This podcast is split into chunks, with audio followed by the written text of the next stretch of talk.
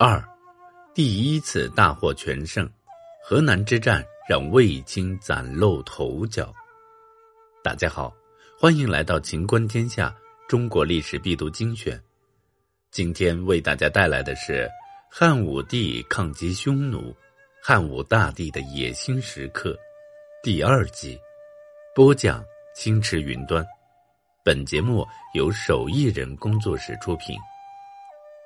公元前一二七年，由于匈奴骑兵进犯上古（今河北怀来）、渔阳（今北京密云）等地，汉武帝派遣青年将军卫青率领大军进攻匈奴盘踞的河南地（今内蒙古河套一带），并最终收复了秦末失去的河南地。同时，汉武帝在这里设立了朔方、五原两郡，使这里成为了汉军战略进攻的基地。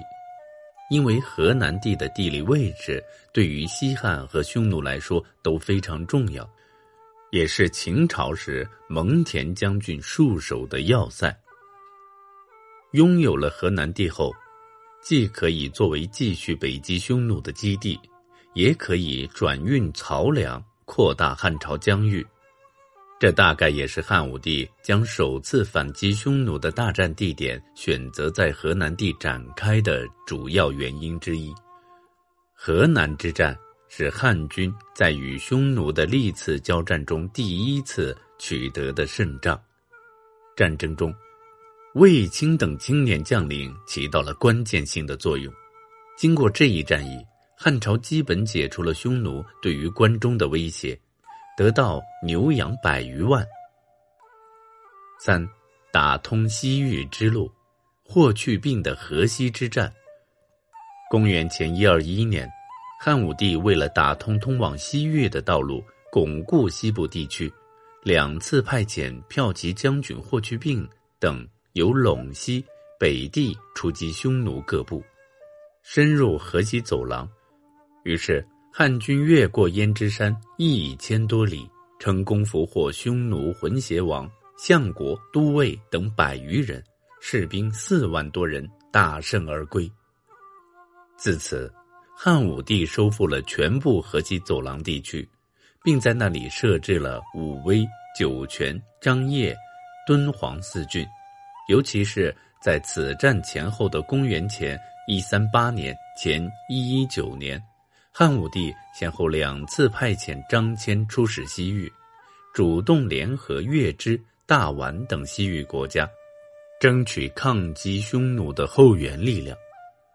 这两次的西域之行，让汉朝了解了更多西域各族的情况，开始了汉朝与西域的经济文化交流。河西之战对匈奴是一次歼灭性的打击。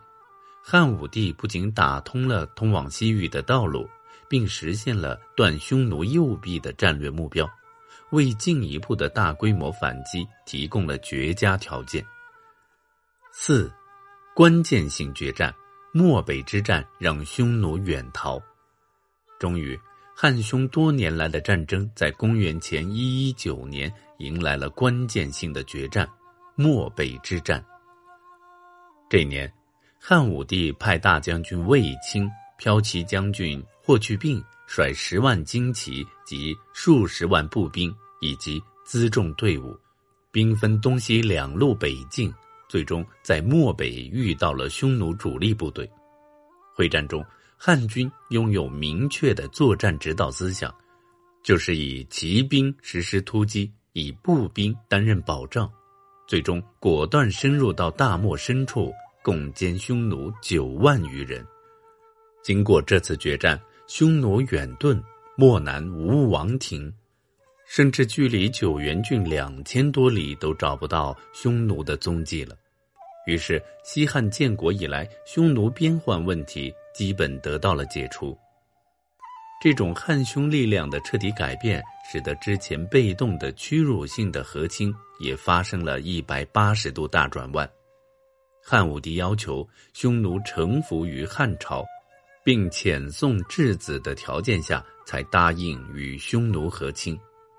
可见，汉匈关系发生了彻底的改变。